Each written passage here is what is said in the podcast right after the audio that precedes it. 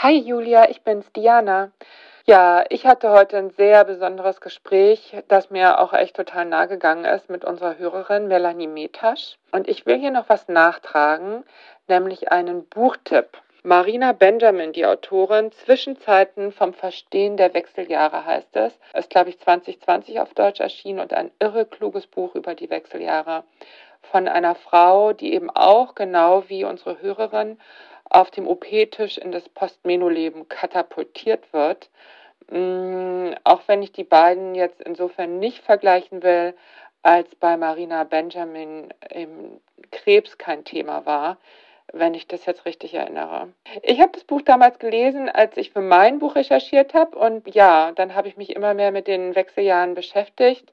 Und irgendwann dämmerte mir so ganz langsam, dass man diese sofortigen, also diese schlagartigen Wechseljahre eben auch betrachten kann als wie so eine Art Verdichtung dessen, was eben alle Frauen erleben oder zumindest diejenigen, die durch die Wechseljahre auf die eine oder andere Art erschüttert werden.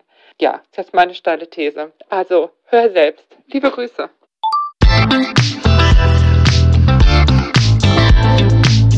Willkommen zu einer neuen Folge von Meno an mich. Denn dieser Podcast ist für euch, liebe gereifte und interessierte Frauen dieses Landes. Jede Woche sprechen wir mit spannenden Frauen und empowern euch mit Wissen und Inspiration. Wir, das sind Diana Helfrich und Julia Schmidt-Jorzig aus der Brigitte-Redaktion.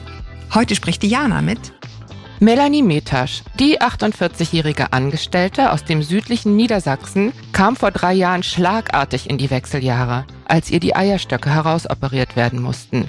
Sie hat sich bei uns gemeldet mit dem Wunsch, ihre Geschichte zu erzählen und dem kommen wir sehr gern nach. Herzlich willkommen, Melanie Metasch. Vielen Dank, Frau Helfrich. Ich freue mich tatsächlich sehr, dass ich als sehr, sehr großer Fan von Ihrem Podcast heute, ja, oh. Teil des Ganzen sein darf.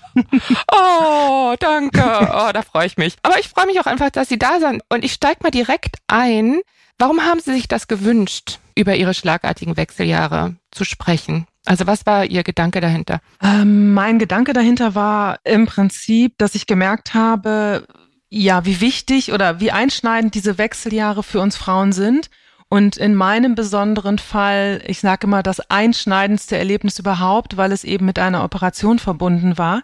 Und im Hinblick eben auch auf die vielen Frauen und auf die vielen jungen Frauen, die durch Krebs oder eben eine ähnliche Situation auch in diese Wechseljahre geschossen werden. Und ich gemerkt habe, dass es da ja eigentlich wenig Informationen darüber gibt, gerade über diese schlagartigen Wechseljahre, die das ganze Jahr, ja, diesen Prozess von mehreren Jahren auf ganz wenige Wochen sozusagen zusammenpressen. Also ich bin sofort angesprungen, aber ich glaube, wir können jetzt nicht reden, ohne dass Sie einmal erzählen, wie kam es zu dem Eingriff? Also ich bekam im September 2020, da war ich 45, aufgrund einer unklaren Zystenbildung an beiden Eierstöcken die Empfehlung meiner Gynäkologin und auch eines weiteren Arztes, mir diese Zysten entfernen zu lassen.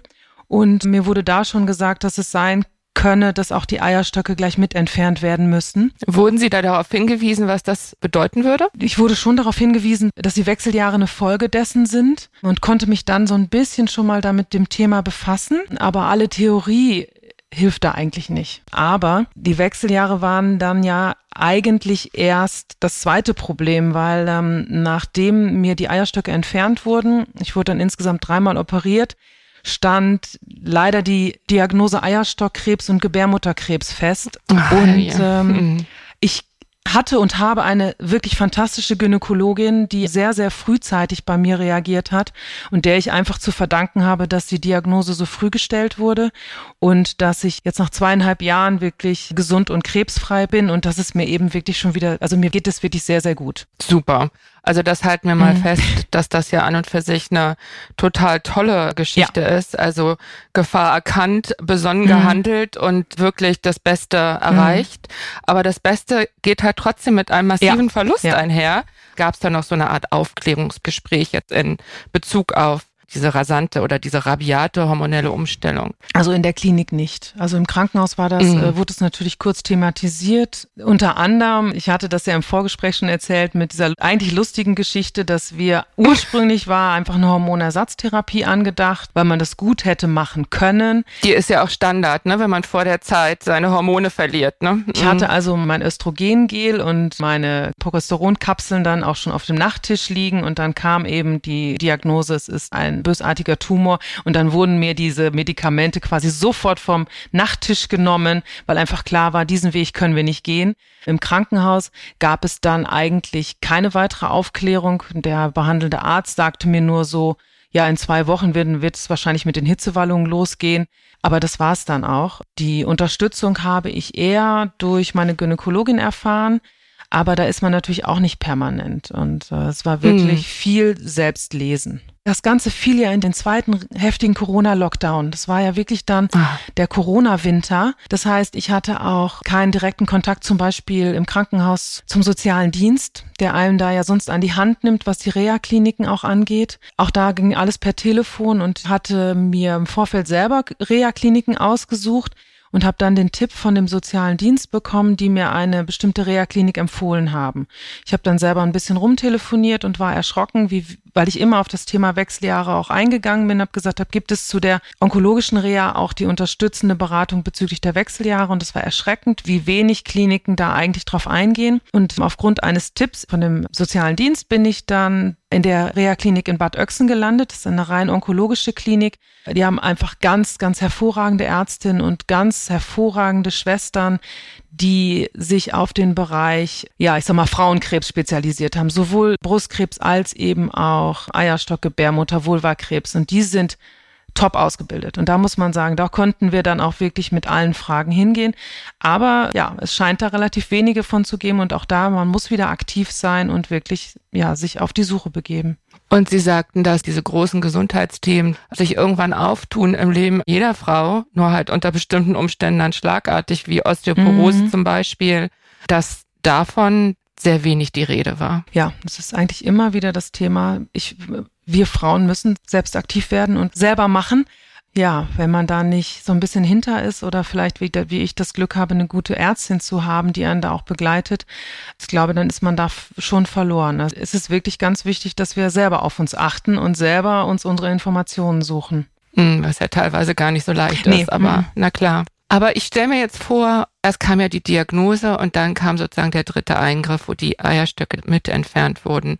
Und dann kriegt man so eine Ansage, in 14 Tagen geht es los mit den Hitzewallungen. Ich stelle mir vor, dass man dann erstmal wirklich noch ganz andere Themen hat. Also am Anfang überlagerte die Krebsdiagnose alles andere. Da ist gar mhm. kein Raum dafür. Das ist zum einen natürlich die große OP, der Bauchdeckenschnitt, die Heilung, die dann natürlich auch erstmal einsetzen muss. Das Schauen, was hat diese OP mit mir gemacht, die mentalen Auswirkungen einer Krebsdiagnose. Das hat bei mir persönlich alles andere überlagert, so dass die Wechseljahre die ersten Wochen gar nicht präsent waren. Also ich merkte natürlich irgendwann, dass das mit der Hitze anfing, aber alles andere kam erst nach und nach. Als die körperlichen Beschwerden durch die OP weniger wurden, dann konnte ich langsam anfangen zu spüren, okay, da passiert was mit mir, aber dass ich es differenzieren konnte, das hat ganz, ganz lange gedauert und manchmal denke ich, ich kann es heute auch noch nicht richtig. Ja. Gerade so was die psychische Belastung angeht, ist sehr, sehr schwer zu differenzieren. Habe ich jetzt nur Angst und bin nervös und bin äh, gereizt, weil die nächste Nachsorge ansteht? Oder mute ich mir gerade im Privaten zu viel zu? Also das ist ganz, ganz schwierig. Ja, wie sollte das auch anders sein? Ne? Mhm. Aber vielleicht können Sie noch mal erzählen. Sie sagten gerade, als die körperlichen Symptome dann kamen, welche waren das denn dann? Die Hitze haben Sie erwähnt. Also es ist ja sehr unterschiedlich. Also, ja. Sie haben, glaube ich, in Ihrer E-Mail geschrieben, ich hatte alles ja. auf einmal. Also, es, also was war's es denn? Es fing mit den Hitzewallungen ganz klassisch an. Was mir wirklich zu schaffen gemacht hat, waren Gelenkschmerzen. Das hatte ich so nicht erwartet. Das ist auch was, was mich immer noch begleitet. Ich sage immer, ich fühle mich morgens manchmal wie eine alte Frau, die sich wirklich so an der Wand entlang hangeln muss, um erstmal ins Bad mm, zu mhm. kommen. Mm, das kenne ich auch. Also ja, wie, ein, wie eingelaufen. Genau, ne? hat genau. Dr. Struck, eine Interviewpartnerin, mal gesagt. Fand ich sehr treffend. Wie eingelaufen. Wie eingelaufen, genau. Also das fand ich ganz, ganz extrem und massiv. Dann äh, das schlechte Schlafen. Ich habe immer gut geschlafen. Ich war wie eine Schlafpuppe. Mm. Sie konnten mich hinlegen und nach acht Stunden wieder aufwecken.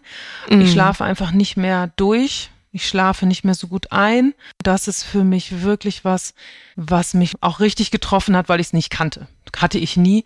Und dann gibt es so Sachen wie eine Blasenschwäche, wo meine Gynäkologin nicht sagen kann, ist es eine Folge der OP oder sind es die Wechseljahre?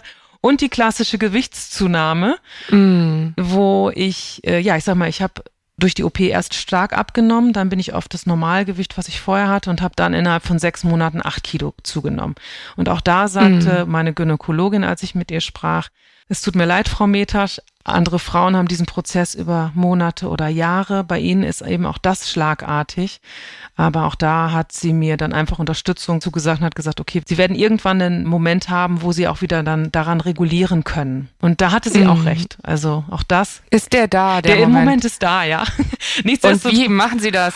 Ich versuche halt ganz viel mit Bewegung und Ernährung. Das ist einfach mhm. das A und O. Und das hatten Sie ja auch in einem der Podcasts. Wir Frauen in den Wechseljahren können nicht weiter so essen essen wie vorher. Das ist so. Mm. Ja, und die Belastbarkeit. Also das ist tatsächlich auch was, was mich heute noch ziemlich die nicht mehr vorhandene Belastbarkeit belastet mich, weil ich immer gedacht habe, ich krieg einen Stand wie früher. Ich habe immer mm. gedacht, ach, Irgendwann bist du wieder genauso wie vor der Krebserkrankung. Und sich davon zu verabschieden, das fiel mir schwer. Und dann schaue ich mir meine Mama an und spreche viel mit ihr. Und bei ihr fing das an, als sie Anfang 60 war. Und bei mir fing es schon an mit Mitte 40, dass ich merke, ich brauche mehr Ruhe für mich und für meine Bedürfnisse. Mm. Also ich kenne das aus Gesprächen mit Krebspatientinnen. Das habe ich schon manches Mal gehört. Dieses, ich hatte gehofft oder eigentlich darauf gewartet, wieder die Alte zu werden. Da gibt's aber kein Zurück. Nein. Und ich stelle jetzt einfach mal die steile These auf, dass es bei den Wechseljahren ja im Grunde genommen genauso ist. Ne? Genau. Also auch wenn man Hormone nehmen kann und sich auch dafür entscheidet, man macht eine Entwicklung durch und die ist nicht wieder rückgängig zu machen und im besten Fall stellt man sich drauf ein. Mhm.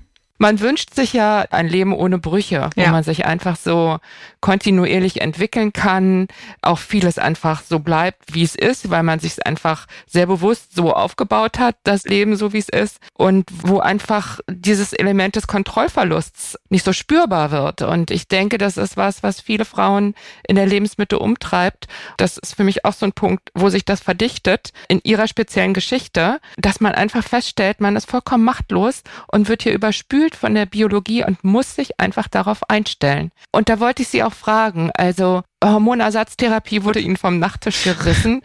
Wie machen Sie es denn? Was haben Sie gefunden für Methoden, die Ihnen gut tun? Das sind eigentlich so die klassischen Methoden, die bei Ihnen in den Podcasts kommen oder eben auch in allen Büchern. Das sind auf sich achten. Mm. Und zwar mit allen Bedürfnissen. Das Einfachste ist es, auf seinen Nährstoffhaushalt zu achten. Also ich äh, nehme bestimmte Nahrungsergänzungsmittel, wie das Vitamin D, was für die Knochen wichtig ist, wie Magnesium, Vitamin B und Omega-3. Also das ist mit meiner Hausärztin, mit der Gynäkologin auch sozusagen ausgearbeitet worden dann versuche ich natürlich, versuche ich mich gesund zu ernähren mhm. und die Bewegung. Also bei mir ist die Bewegung das A und O und das war es vor der Diagnose, vor den Wechseljahren auch schon. Es fällt mir auch nicht schwer, aber ich versuche zum Beispiel auch diesen Muskelaufbau weiter zu betreiben. Das war ja. mir zum Beispiel früher nie klar. Das ist so wichtig mhm. für Frauen in, wie sagen Sie immer so schön, in den die mittelalten, die mittelalten Frauen. Die mittelalten Frauen. genau. Ähm, das äh, ist jetzt nicht so mein liebstes Hobby, aber das versuche ich und meine Bedürfnisse zu erspüren und dem auch nachzugehen und nicht darüber hinwegzugehen. Mein Mann hat es oftmals mehr raus als ich zu sehen, wenn ich über meine Grenzen gehe. Ach, das ist ja toll. Und da versuche ich wirklich auch ihm zu folgen, wenn er sagt, es ist mal wieder soweit, hier mach mal eine Pause oder guck mal in deinen Kalender, ich glaube, da musst du mal wieder was rausstreichen. Ja, das übe ich noch. Es ist ja irgendwie ähm, toll, wenn einen dann jemand so gut kennt. Aber ich höre da auch raus, dass es eben halt für einen selbst doch sehr schwierig Total. ist. Ne? Können Sie es jetzt besser als vor den Operationen? Ja, auf jeden Fall. Also ich achte das schon. Das schon. Und das ist mhm. ein Prozess, weil ich für mich akzeptiert habe, dass es kein wie früher geben wird. Mhm. Deswegen geht es deutlich besser. Und ich merke ja auch, dass es mir gut tut und dass ich auch mit meiner Umwelt, in meiner Familie und auch im Beruf viel besser klarkomme und auch viel mehr Energie investieren kann, wenn ich darauf achte, mir die Energien an anderer Stelle wiederzuholen. Sei es eben, dass ich einen langen Spaziergang mache, sei es, dass ich einfach mal nichts mache. Auf dem Sofa liegen. Ja, auf dem Sofa liegen, äh, lesen und manchmal auch die Tasse Kaffee mit der Freundin gibt ja immer diese Empfehlung, man soll sich Pausen in den Kalender schreiben, wie irgendwelche Termine. Machen Sie das Nein, so? Das oder wie gelingt es Ihnen, sich selbst zu überlisten? Das mache ich nicht. Also ich mache das tatsächlich aus dem Bauch raus. Mm. Ich merke einfach, wenn ich nach Hause komme, so jetzt brauche ich jetzt erstmal zehn Minuten. Das war früher mm. überhaupt, das, ich habe nie eine, eine, Mittagspause gemacht. Und jetzt merke ich, dass mm. mir das total gut tut, wenn ich einfach mal mich aus allem kurz rausnehme. Es hilft übrigens auch, ja, seitdem bin ich wirklich Podcast-Fan. Ich kann es nicht anders sagen. Auch so ein Podcast auf die Ohren und eine Dreiviertelstunde einfach rausnehmen. Mhm. Aber bei mir hilft tatsächlich auch der Weg zur Arbeit zu Fuß. Also ich gehe eine gute Dreiviertelstunde. Ah, ja. ähm, mhm. Und auch das ist für mich tatsächlich Ruhe und Entspannung, weil ich da ja, ja. für niemanden greifbar bin. Mhm. Und das mal, also Sie haben eine volle Woche oder also eine 40-Stunden-Woche? Ich habe ähm, eine 30 Stunden Arbeitswoche und mm. noch so ein bisschen mm. Ehrenamt und dies und das. Mm. Ja, toll. Da muss ja am Ende des Tages eben dann doch jeder seinen eigenen Zugang finden mhm. zu individuellen Elementen der Entspannung. Ihnen ist es offenbar schon gelungen. Nicht immer ja. gleich gut. mm. Ich wollte jetzt nochmal so eine ganz andere Ebene betreten. Also die Wechseljahre können ja auch höflich an die Tür klopfen und nicht gleich so reindonnern, dass die Symptome so kommen und gehen, das ist ja wirklich bei sehr, sehr vielen Frauen so. Aber die Erkenntnis, nicht mehr jung zu sein, die ist womöglich dann eben doch auch für alle in Momenten irgendwie erschreckend. Wie war das für Sie, als endlich wissen wir ja alle, es ist ein totales Geschenk, alt werden mhm. zu dürfen. Und vor diesem Hintergrund fühlt man sich ja dann unter Umständen noch besonders schlecht dabei, wenn man genau daran leidet, dass man nicht mehr jung ist. Also ich greife mal den Satz auf, den Sie gerade gesagt haben, mit dem Geschenk, alt werden zu dürfen. Das mm. ist jetzt eigentlich mein Lieblingssatz, wenn jetzt Leute sagen, oh, mir tut dies weh und ich habe das und ich werde alt, dann sage ich nur, ja, aber ist doch super. Also mm. die Alternative zum Altwerden ist jung sterben und das wünschen wir uns ja alle nicht. Ja, und das wird so beiseite gelegt, als käme das so gut wie nie vor. Mm. Aber ja. in dem Moment, wo es dann eben halt im eigenen Leben irgendwie auf der Mattscheibe erscheint, hat man vielleicht einen anderen Blick darauf. Ja, das ist so. Bei mir ist es zumindest in der Akutphase nicht, weil da funktioniert man, da also ich musste da einfach durch. Natürlich kommt gerade bei Eierstockkrebs und gerade auch weil meine Oma, die ich nie kennenlernen durfte, mit 38 eben genau an der Krankheit gestorben Ach, ist. Herrje. Und das bei uns in der Familie dadurch natürlich Thema war. Dass Deswegen waren Sie auch engmaschiger in Betreuung, ne, bei Ihrer genau, Gynäkologin. Genau, ja. Mhm. Und dass Krebs einfach eine Krankheit ist, die tödlich verlaufen kann und dies leider immer noch tut. Das wissen wir alle und ich glaube, niemand von uns kennt nicht irgendjemanden, der daran verstorben ist. In der akuten Zeit konnte ich mich damit einfach nicht beschäftigen. Da musste ich da durch und irgendwann kam bei mir auch dieser Einbruch, wo einem das klar wurde, was man da für eine Krankheit hat, die eben tödlich enden kann. Und diese Ängste haben mich auch noch nicht verlassen, weil einfach dieses Rezidivrisiko schwebt immer über so ein Damokles über Krebspatientinnen und Patienten. Und vor allen Dingen, wenn man weiß, da sind Menschen, mit denen man vielleicht auch durch die Therapie gegangen ist, die gestorben sind. Also Ach, ja. das kommt dann ja auch dazu. Und diese Nachsorgen sind eine tolle Sache hier in Deutschland. Also ich bin da ganz froh, dass wir in Deutschland überhaupt dieses System haben. Das ist ja lange nicht in allen Ländern so. Aber natürlich jede Nachkontrolle wühlt wieder auf. Und ich bin da inzwischen so, dass ich eigentlich auch niemanden mehr sage, wann diese Kontrollen sind, weil ich denke, das reicht, wenn ein, zwei Leute mit mir da durchgehen. In der Akutphase war das nicht so präsent, es kam hinterher. Da wurde mir klar, was das eigentlich auch mit mir gemacht hat. Aber ich hatte nie den Gedanken, warum ich. Bin ich vom Typ, glaube ich, nicht. Und jetzt ist es einfach diese unfassbare Dankbarkeit, dass der Krebs so früh erkannt wurde, dass es diese Möglichkeiten der Therapien gibt und dass es mir so gut geht. Und dass ja. es mir so gut also geht. Also ich sehe Sie hier auf dem Bildschirm, Sie sehen super aus. so ein einschneidendes Erlebnis wie eine Erkrankung macht was mit einem und dann kann ich für mich entscheiden, wie ich mit dieser Veränderung umgehe. Und ich glaube, da habe ich für mich einen ganz guten Weg gefunden, um auch mutiger zu sein und eben ganz wichtig, nicht mehr alles auf die lange Bank schieben. Also, das ist Ihre Erkenntnis. Ja. Ja. Mm. Einfach angesichts der Begrenzung unserer Zeit hier auf der Erde. Genau. Mm. Durch Krankheit, aber eben auch, ja, durch dieses in der Lebensmitte sein und zu wissen, gut, ich bin jetzt 48, da brauche ich nicht mehr darüber reden, dass die Hälfte rum ist. Da bin ich schon drüber. War denn das Thema Kinderwunsch im Augenblick des Eingriffs überhaupt noch eins? Und wenn ja, war da eine große Wehmut durch diese Endgültigkeit des Eingriffs? Sie waren 45. Mein Mann und ich hatten immer den großen Wunsch, Kinder zu bekommen. Das hat nicht geklappt. Also die Eierstöcke bei mir haben tatsächlich immer schon nicht so ihren Dienst getan, wie sie sollten. Mhm. Ich hatte tatsächlich gedacht, dass das Thema schon mit knapp 39, 40 für mich ähm, abgeschlossen war und war am Anfang als dann Diagnose stand, als die Eierstöcke dann eben auch entnommen wurden, dachte ich, zunächst. Es betrifft den Kinderwunsch nicht mehr, aber ich hatte tatsächlich dann nochmal wirklich einen tiefen Einbruch. Da war ich selber geschockt, dass das nochmal so war. Es war wirklich nochmal ein Abschied nehmen für mich von dem Thema. Dadurch, dass vorher ja schon so ein langer Prozess war, war das wirklich für mich nur nochmal, ja, eigentlich so ein Abend, wo ich für mich ganz alleine gemerkt habe, das ist ein Thema, was jetzt einfach wirklich vorbei ist. Und deswegen bleibt die Wehmut das ist so und ich glaube, das können viele Frauen nachvollziehen, die ungewollt kinderlos oder viele Paare. Und insofern war das schon nochmal so ein, so ein Schock und ein Abschluss. Das kriegt man ja nicht weg, weil es ja Teil eines Lebens ist oder Lebenslaufes ist. Ne?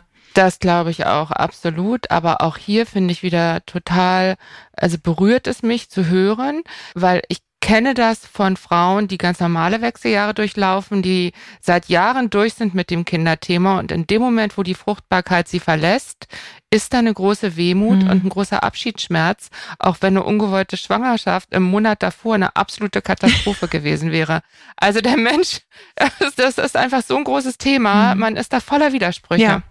Und ich kann das jetzt, wo Sie mich also dazu noch fragen, konnte ich genau gerade auch wieder diesen Moment hervorholen, wo ich hier zu Hause nach der OP saß und wirklich gemerkt hat, wie mich das nochmal wirklich überrollt weil es einfach der absolute Schlussstrich an der Stelle war. Ja. Ja, vielen Dank, dass Sie das mit uns teilen. Das möchte ich hier an dieser Stelle mal zwischenschieben. Mhm. Sie haben ja erzählt in Ihrer E-Mail, dass Sie in Ihrem Freundeskreis oft nur belächelt wurden, wenn Sie versucht haben, darüber zu sprechen, was diese OP zusätzlich zur Diagnose mit ihnen gemacht hat, also zusätzlich zu dem Krebsanteil darin.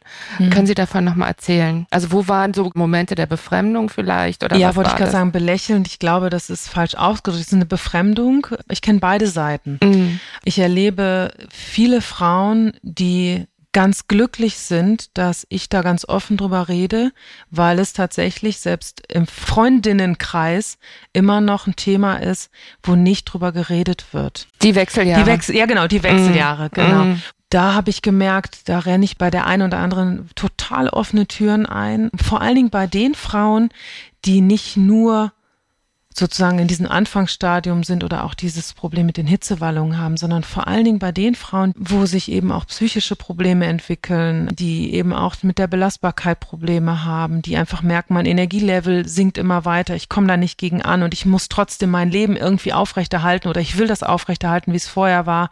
Das sind dann wirklich tolle Gespräche, wo ich merke, da tut der Austausch total gut. Und dann gibt es natürlich auch die Frauen, die eben noch gar keine oder auch gar keine Probleme haben. Die gibt es ja. Also ich meine, mm. ich, vielleicht im, sind es die auch, die dann einfach sagen Augen zu und durch. Ja, oder die irgendwie bestimmte Sachen durchaus spüren, aber das halt auch nicht den Wechseljahren zuordnen. Ne? Also, also ich will da auch nicht die Welt verbessern oder irgendwie mm. predigen oder so. Ich habe Freundinnen, die da Lust haben, mit mir drüber zu sprechen und habe da auch immer Lust drauf weil ich eben weiß, dass es uns Frauen irgendwie alle betrifft.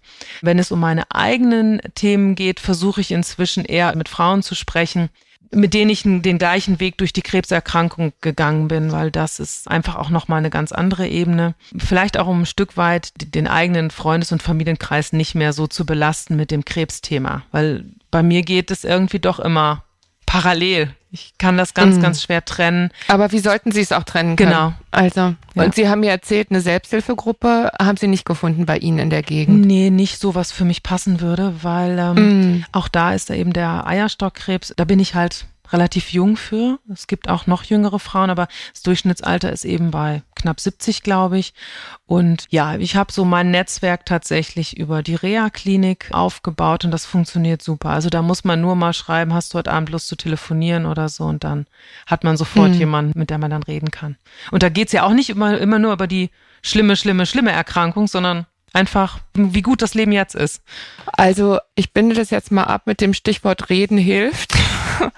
Und wenn ich mich richtig erinnere, war das ja auch eins ihrer ganz großen Anliegen, ne? dass also jetzt nicht nur in Bezug auf Krebs, sondern wir reden ja hier eben auch über die Wechseljahre, dass ihnen das so am Herzen liegt, dass Frauen sich informieren und austauschen. Wenn wir nicht miteinander reden, wer soll es sonst tun? Und ich erlebe das eben bei Frauenthemen ganz oft, dass wir Frauen nicht an einem Strang ziehen, sondern auch noch uns gegenseitig vergleichen mit Kleidergröße, beste Kinder. Was fällt mir noch an? Aber jetzt auch noch mit den Wechseljahren, wo ich so denke, wir sind alle in der Situation, wir wollen alle alt werden und mhm. dann lass uns das irgendwie gemeinsam machen. Ja, also ich finde auch, dass diese Menowelle, die da jetzt rollt, also da ist ein großes Gefühl der Verbundenheit, mhm. das spüre ich auch. Andererseits, wenn man schwanger ist, fühlt man sich plötzlich auch verbunden mit einem anderen Schwangeren mhm. und dann plötzlich, wenn dann die Kinder da sind, stellt man fest, dass man eben doch sehr unterschiedlicher ja. Meinung bei vielen Dingen ist, ne? Aber ich will das auch nicht kleinreden. Ich finde, da ist ein Element der Verbundenheit, das auch gerade irgendwie erst so spürbar geworden ist und das mhm. freut mich wirklich sehr. Ja. Das höre ich auch von anderen Frauen Frauen, die sich für das Thema Wechseljahre jetzt engagieren, dass sie das sehr glücklich macht, da im Austausch zu sein und das zu benennen, was einen umtreibt. Allein darin liegt ja immer eine Erleichterung und eine, eine Erlösung mhm. manchmal sogar. Ich wollte Sie jetzt aber zum Abschluss nochmal fragen, Sie haben im Vorgespräch gesagt, Sie sehen auch Vorteile dieses Sprungs in das Post-Meno-Leben. Wir haben es ja vorhin schon gestreift. Dankbarkeit für die Möglichkeit, überhaupt alt zu werden. Die Erkenntnis, dass das eben nicht selbstverständlich ist. Was haben Sie damit denn noch gemeint? Ich habe damit vor allen Dingen gemeint, dass es bei mir keine Schwankungen gibt. Also ah. es war für mich von Anfang an, ich wusste, zack, Eierstöcke weg, Östrogen, Progesteron, da passiert nicht mehr viel. Das heißt, ich hatte keine Schwankung mehr. Vorher Sie hatten diese Wahnsinnsausschläge nach oben dann ja nicht, ja klar. Genau. Mhm. Ich hatte vorher ganz, ganz starkes PMS, starke Regelschmerzen. Das war mit einmal weg. Mhm. Konnten Sie das spüren, ja. dass das gut ja. ist, dass das schön ist? Ja. ja. Also das konnten Sie auch sich so ihn, sich bewusst machen können ja, in dem Augenblick. Das ging tatsächlich. Ähm, ja, super. Und ich weiß jetzt eben, dass ich noch auf natürlich auf meine anderen Hormone achten muss. Meine Hausärztin ist da auch, vor allen Dingen was die Schilddrüsenwerte angeht, auch sehr, sehr hinterher, dass wir das regelmäßig kontrollieren. Und das war so, also es ist für mich halt kein Prozess. Wenn ich sehe, dass manche sich da über Jahre oder auch ein Jahrzehnt durchquälen müssen durch die eine oder andere Symptomatik, weil die Schwankungen so extrem sind. Ich habe Freundinnen mhm. mit ganz, ganz starken Kopfschmerzen zum Beispiel, die durch die mhm. Schwankungen hervorgerufen sind. Das habe ich nicht. Also diese Schwankungen gibt's nicht mehr. Darf ich da mal ganz kurz zwischenfragen? Ich kann mich dran erinnern, in der Folge Ach so Hormone sagte Frau Dr. Schaudig, dass die Hitzewallungen durch die Schwankungen eben zum großen mhm. Teil auch hervorgerufen werden. Darf ich dann daraus schließen, dass die Hitzewallungen dann bei Ihnen gar nicht so lange gedauert haben? Ich habe die immer noch, aber lange nicht okay. mehr so schlimm. Okay. Vor allen Dingen, ich kann die Auslöser festmachen. Das ist in erster Linie Kaffee, Stress und Alkohol. Okay. Wenn ich jetzt ein Glas Sekt trinke, würde ich das sofort merken. Mm. Bei Kaffee ähnlich. Ich habe am Anfang sehr konzentrierte Salbeikapseln genommen. Die konnte ich immer weiter reduzieren und seit über einem Jahr nehme ich gar nichts mehr. Und es ist kein Vergleich mehr. Ich merke das ab und zu mal, dann äh, ist es aber nicht mehr so wie vor zwei Jahren. Da hätten wir uns hier nicht so entspannt in die Augen gucken können. Da hätte ich zwischendurch ja. meinen Fächer geholt. mm. Das ist tatsächlich so andere Sachen, wie zum Beispiel die Gelenkschmerzen, die Gelenkbeschwerden, das kriege ich nur durch Bewegung in den Griff. Und ich weiß auch nicht, ob sich das ändern wird. Das glaube ich nicht. Mm. Ja, das weiß ich auch gar nicht, ob das so mit den Schwankungen zusammenhängt. Nee, glaub ich glaube, das ist eher der Mangel. Mhm. Bei den Hitzewallungen habe ich halt gleich gedacht, wie, Moment mal, das müsste sich darauf ja dann eventuell auch positiv ja, auswirken. Und ich möchte jetzt auch nochmal nachfragen, das habe ich vorhin offenbar nicht hartnäckig genug gefragt. Eben haben Sie Salbei erwähnt. Mhm. Wir sprachen ja eben über die Mittel, die Sie, also was Ihnen geholfen hat. Haben Sie sonst noch andere pflanzliche Mittel ausprobiert? Ich habe am Anfang versucht, was gegen diese Gelenkschmerzen zu nehmen. Da habe ich nichts gefunden, was mhm. wirklich geholfen hat. Und gibt sonst noch was, was Sie den Leserinnen vielleicht mitgeben möchten, wo Sie sozusagen das Gute sehen in all dem, was Sie erlebt haben?